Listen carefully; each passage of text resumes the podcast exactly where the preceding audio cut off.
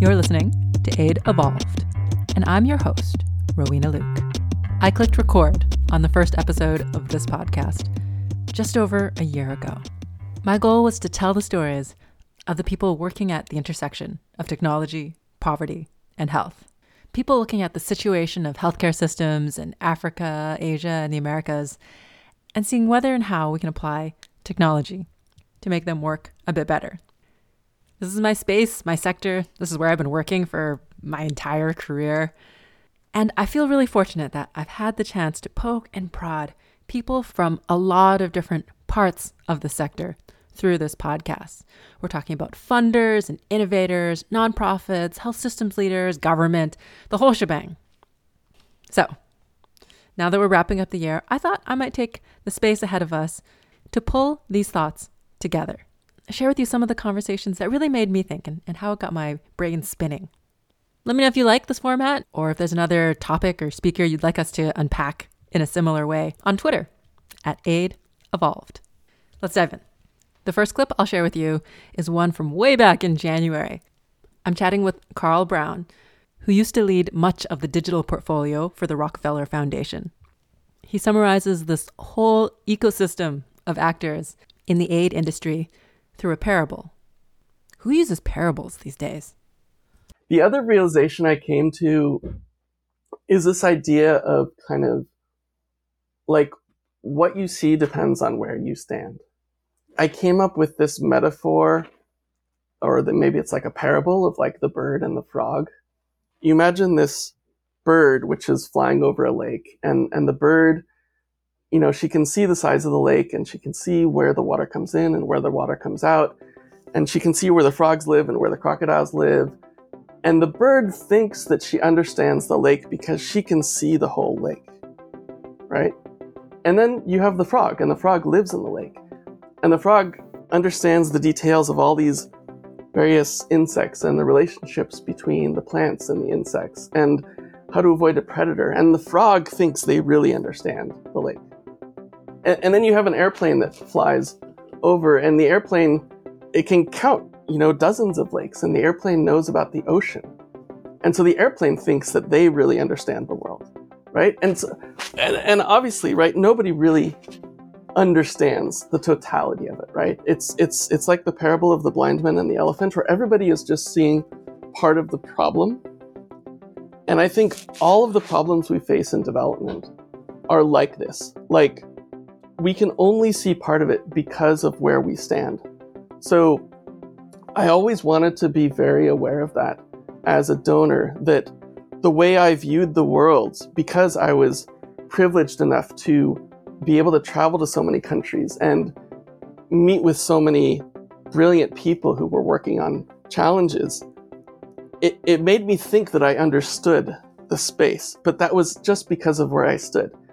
And that wasn't the same thing as understanding from different points of view in different positions, right?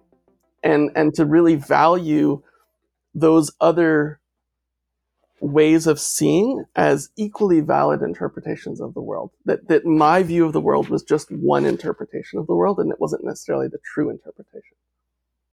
Again, I didn't think much of the frog and the bird and the airplane at the time that I chatted with Carl, but it's come back to me several times over the course of the year.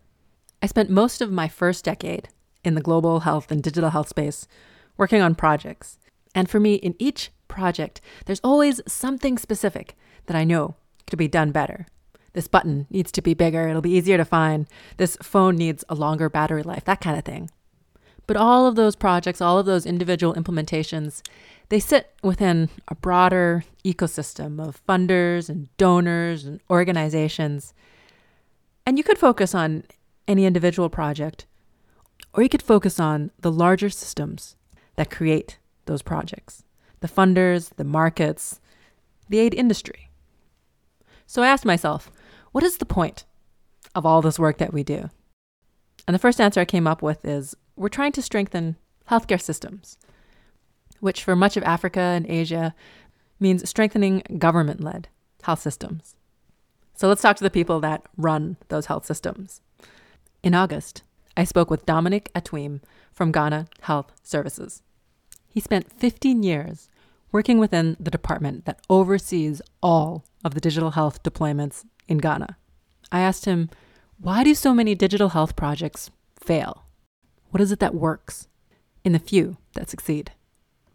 I will not say the programs did not go well. It is the scale up that never goes well. I mean, all the projects that have not been scaled up, the reports from those projects were perfect and good to perfect. I mean, these are all projects that should have scaled. I mean, SMS for Life, eBlood, I mean, the big one, MOTECH, early warning systems. These are all projects that the deliverables were so key and they were all wonderful projects that if it had gone to scale would have been wonderful. But this key project could not go to scale because to sustain it was a problem. So let me, I mean, and I always use uh, mobile technology for health, as an example. Millions of dollars was used. I mean, Bill Gates, look, a project that even made Bill Gates travel to Ghana to go to one of the remotest villages in Ghana. That should tell, yes, I mean, let's MOTECH Bill Gates in Ghana and other things. That should tell you that that project was a success. But we couldn't scale because it, there was no way that the health sector could support that because it was expensive. It was just the method and approach. So most of the time, the method and the approach of implementation fails us. If you deploy in a digital health solution, um, because of the because most of these funded projects are result oriented, they end up um, what do you call it, employing extra people who get paid well and who will do the work to get the results. Forgetting that you already have an existing health worker force who might not be receiving 50% or 70% of what you are paying these new guys. And the moment the project ends, they leave. I mean, how are they going to run that project? Did you catch that part? Where Dominic was complaining about how government health workers don't even get 50% of the pay that people working in the nonprofit sector get. Why would you stay within government running the core health systems if you could go work for a nonprofit?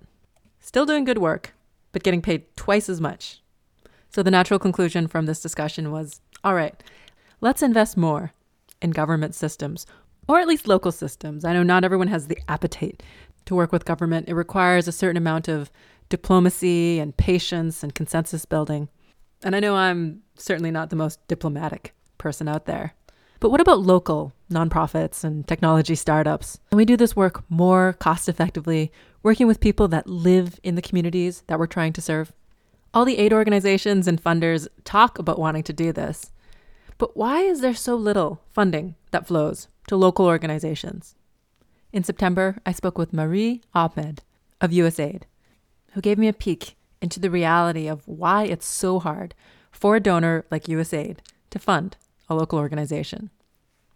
There's a lot of questions around why don't you just directly fund local organizations? Yeah, there are. Instead of using these implementing partners, large NGOs, and things like that. But a big part of the answer is because there's a lot of regulations that come with the accountability piece. And that is really important, being accountable for the programs of the US taxpayer, where this money is going. And would you rather know where it's going and not necessarily love it, or not have any idea where it went or what it did. Oh, that's that's like between a rock and a hard place, which I think is where a lot of these decisions end. Exactly. Which is why I think you know, you know, USAID has tried to find the middle uh, the middle ground in this, which is to, you know, yes, we use large partners to do a lot of our implementation. At the same time, these local, you know, we've had over the years I've been with USAID a, a few now, um, local capacity building initiatives where we work directly with local organizations to increase their capacity to manage U.S. U.S. funding. Because when we give them money, we ask them for a lot of things that they weren't necessarily set up to do. You know, a small organization that started out helping, you know, fellow men who have sex with men get access to treatment wasn't necessarily thinking about what kind of financial software they need to use to be able to respond to the audits from the US government. Huh. Right? That's a great example. So, in terms of helping them figure out how to do that, that takes time, right? Somebody who initially, like I said, their day to day work was or might have been talking to, you know, somebody who is at risk of HIV and trying to get them to come in to do testing might all of a sudden now, years later, right, be the head of an organization that does that at a larger scale, But now this person has to understand also like how to do an annual report, how to use indicators, how to communicate their story, how to report where all the money went. Yeah, yeah, and maybe maybe their their passion and what they're good at is connecting um, with men who have sex with men and like delivering programs, and maybe they just aren't great with financial software, or with you know with or with diligently reporting every week or every month. I remember actually at one point I had a conversation with an international partner who had um, a group of sub partners, and we said, you know, are any of these sub partners uh, good candidates for direct funding from USAID? And they said, listen we're not saying this to to make this hard for you, but they're like, they don't really want to deal with you. You know, like the internet, they were, you know they said the local partners are very happy to have us essentially as the buffer. Like we deal with the donor, we deal with the reporting, we help them, you know, keep all their oh, books straight. Yeah. While they can do what they're good at. They don't necessarily want to deal directly with the donor and all of your demands and you guys calling them and saying like we really need this report or we need this tweet or we need this fact sheet. yeah. So it, for you know for local organizations too, they have to think of their own cost benefit analysis, right?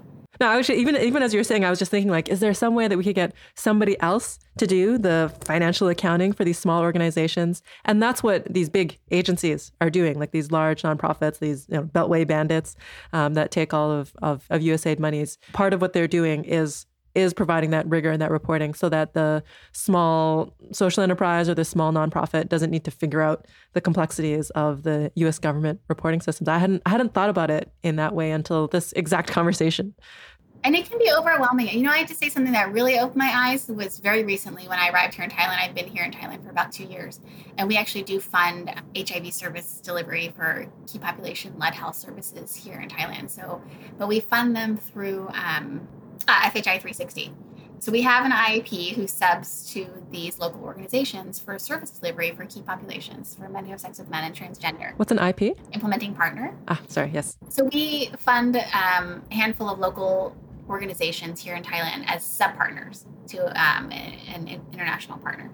And, um, you know, in the discussions we have had with our headquarters and also with um, the Office of the Global AIDS Coordinator, they've said, you guys should be funding more local partners uh, directly. Mm-hmm. I said, listen, we have we have a very small team at USAID mm. RDMA. What is RDMA? Sorry, that's the Regional Development Mission for Asia. Gotcha. That's the acronym for my office, USAID RDMA. Um, so we don't really have the capacity because it also takes a lot more work from the USAID side to do local partner work, right? Like, because we have to be able to follow up more for local partners, right? Like, if we're going to ask these things of them, we have to be ready to support them also. So a lot of our missions that do a lot more work with local organizations have larger staffs so that they can provide direct support too. So when the accountant at the local organization says, I don't know what to do about this quarterly report, they call up the financial person at the USAID mission and they can help answer the, the question directly, right? So you need kind of more staffing on both sides. Um, but sorry, that that's like one piece. But, but so I was saying that's that, a great know, example. Us, the Thailand team is small, relatively, right? We're actually not a Thailand program. We're a regional, we're an Asia region program. USAID is non-presence for Thailand. We don't actually have an official Thailand program. How, how um, small is small? The like you said, the, the the the Thailand team is small. I'm just curious, like what's like oh. like your your finance team? Like you know, is it is it one person? Is it? so like I said, there's actually nobody for Thailand. This is the regional ah, mission gotcha. for Asia. So we support 14 missions in Asia. Oh wow, um, that's huge. Which Thailand is one. Yeah. So the USAID RDMA team is is a good size. It's pretty large.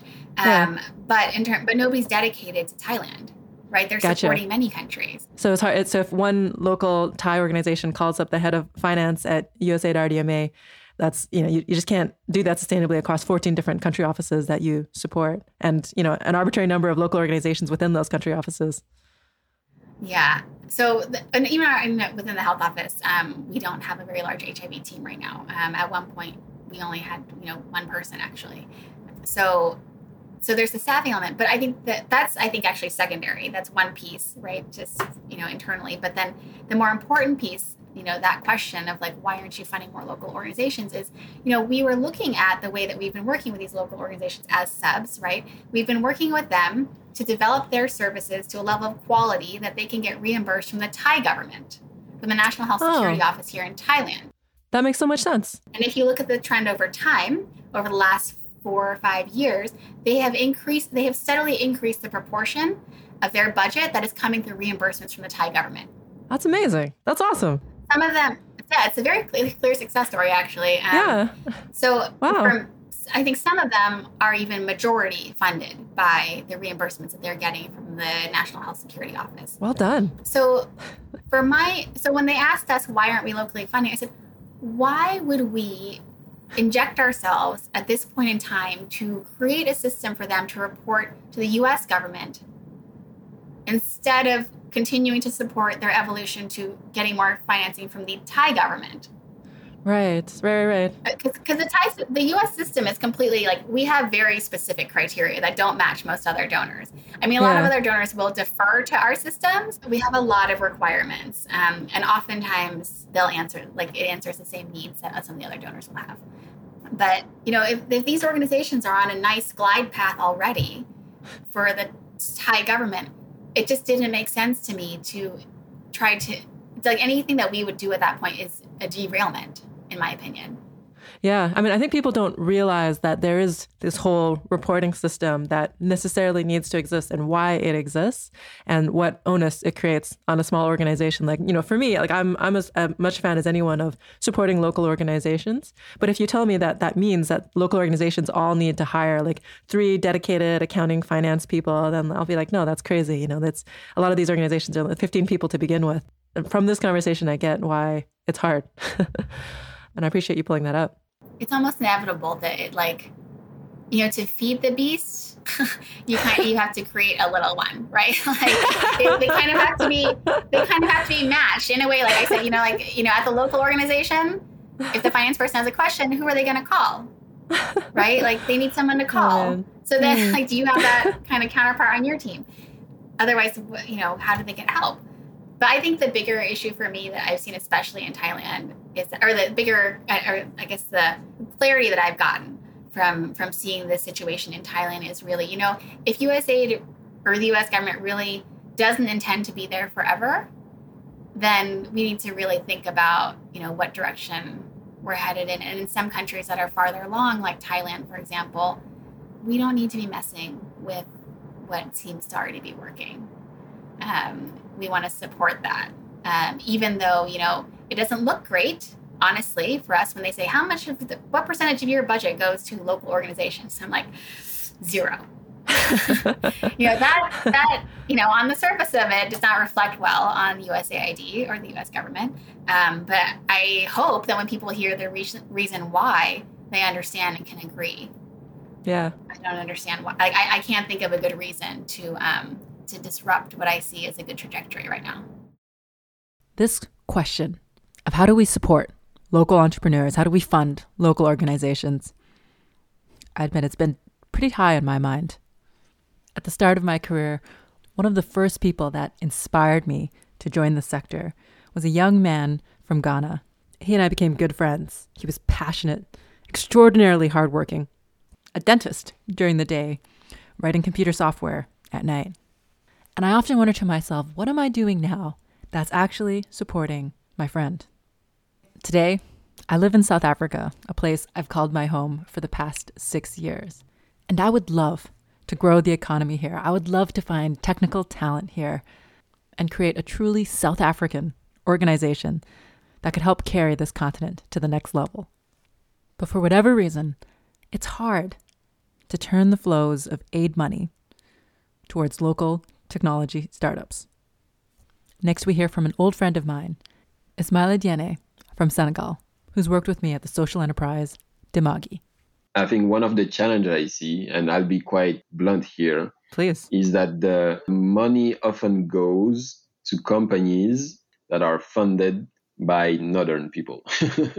Yeah. like you have people from the development who come here, build their own company and, and get those fundings. And if, if you look at it, not that it doesn't exist, but it's ra- it's more uh, it's rare to, to find like when a Senegalese person or a Guinean people or Malian people have their company funded. And and I think there is still that barrier yeah. that we need to get. But but I think yes, for me they should definitely invest. You're not even talking about an American or an English company in America or England. You're talking about an American comes to Senegal Yeah. and starts an organization. Yeah. They're more likely to get funding than if a Senegalese person Yeah. starts the same organization. Yeah, def- Right. definitely, definitely. Why do you think that is? I mean, uh, sh- should we go into political views and, and I don't want to get you in trouble, Ismaila. no, no, I'm, I'm, I mean, it's not. I'm, I I'm mean-. I, I think. I mean, we we're in a world where we, we're seeing some some change, and I, I won't say some change, but some realization of the greater number. That unfortunately, the world is uh, structured in a way where people from certain origins, colors, have been dominating the world. Maybe the better question is Yeah. how do we change that? Uh, yeah, that's a good question. You and me, Ismaila. How do we change that? It's, it's a good question, and, and for me, there there are there is no perfect solution. Like I said, I'm not Ah. I'm not an, an optimistic, but I'm not pessimistic. I'm realistic, and I'm looking in, at the situation and see, okay, what can I do? What can I do to change things already around me? So I, I think for me, Mhm. the, the the mistake we want to do always is try to change everything at the same time. Hmm, And, Interesting. and then I think uh, I might be wrong, and sometimes maybe sometimes a shock might be enough to change everything. But but I believe for things that are rooted in history, like we're talking about systems that went from 300 to 500 years ago, that are more or less still in place in different ways, but the, the root of it is still Mhm. there.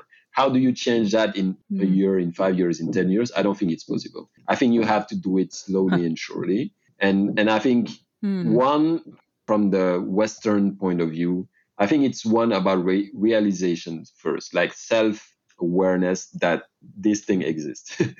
uh, Yeah. Just calling out the problem. exactly. Like you're doing right now, I think is a That, huge that step. has to happen. That, that I mean, that has to happen first because otherwise we're we're talking we're we're on two different realities that where we, we will never be able to find solutions. So that that has to happen first before we get there. And I and I think we're so far from having the greater number realizing that is happening. We're still having discussion over internet or with within families where people are fighting because they have a different view of like what's happening in the world but but I think there are historic facts and current facts that we need to all agree upon before we're able to move ahead. But that that's the European side, and I cannot control that side. But for what I can control, for me, it's about doing small and and and sustainable change around me. I cannot change Senegal. I can change what's happening in my neighborhood, or at least I can try. so that that's always Yeah. what I what I think we should all try to do. And once we have done that, then we can go to the next step. So starting with how can you help people around you? How can you help your community? How can you help hmm people uh, who are looking uh, for jobs? How can you create value, to, value and, and, and employ them? How can you improve their health? Like doing those small things Absolutely. around you, for me, is the is the first step. And when we're able to do that, uh, we we can go to the to the next stage. But today, the the main problem, and I'm not getting into politics, but even people who, who have really good intentions about changing the system, I, I feel like don't understand the system enough and wanna like kind of overhaul it. And when you do that, the problem is Mm. you're gonna fight your own brothers and sisters that that are in the system right now. Huh. So it needs to be for Yeah. me an iterative and, and kind of slow pace change around you first before you get to the to the next stages. Is there a better way, an easier way to work than going through Big Aid? I thought perhaps we might look at some small family foundations that operate independently and can be a bit more agile and creative than some of the larger funding institutions. So I spoke with Kevin Starr of Mulago Foundation, which runs super lean with just a handful of staff and prides itself on identifying talent and then investing in that talent with unrestricted funding that can go towards core operational costs. If you're in the public sector or the private sector, unrestricted cash is an organization's lifeblood. It's what you use to pay for the core salary of accountants and administrators that nobody else is going to pay for. Like USAID, Kevin is still accountable for his outputs and his metrics. But unlike USAID, the way he thinks about metrics, the way he talks about them, is just a little bit different. Kevin shares what he learned from one of the first organizations he invested in, one that he cared about deeply, but just couldn't find a way to make things work. I just remember this day, this like bluebird day on the Tibetan plateau and Everest and this chain of mountains is in the background. And we are actually standing outside of the Land Cruiser yelling at each other because we can't find a way to reconcile his deep, deep sense that this thing works and I ought to see it just from experiencing it, and my sort of desperate need for some numbers that could capture, create a shared reality around what was happening. And one, we actually ended up splitting. Oh, it was very, it was actually kind of funny in retrospect. He actually sent, he got so mad, he sent a letter to my board terminating the relationship, which made them a little bemused. But I realized that I really, this guy was really important to me and I really cared about him. And I realized that that measuring things actually can be a way of caring for relationships. Because you need to find a shared reality and you could see how the fact that we didn't have anything to really engage on around around filling out a shared reality and our friendship really suffered. And now it's really important to me that we have these metrics with all these people i admire so much so that we can understand what's really going on together and if it isn't a fit for us i can explain exactly why because that's the most that's the most important respectful thing i feel like i can do is if, if things are aren't a fit we have a, a framework and an understanding a way of understanding impact that i can i can explain and defend and and fundamentally show respect. Kevin that is probably the most beautiful description i've heard for why we need common metrics in the aid sector. Uh, you know, like I, have been parts of other conversations where people say, "I need it for my board. I need it for USAID. I need it for for you know because the powers that be require it." But you're saying, you know, you speak for the foundation. You need that even just so that you and your partner know what you're shooting for. You know that you're going for that you're going for impact and what is that impact and how are you measuring it? And what that gives you is an ability to step above some of the human relationships that can bog us down. And what I really like about that is, uh, you know, speaking for me personally, like working in the aid sector, there's lots of good people here. Everyone has the best of intentions. You know, you want to support them, everyone wants to help each other out. But at the end of the day, that's not why people have entrusted us with their money. You know, our, what we're here for is to fight poverty.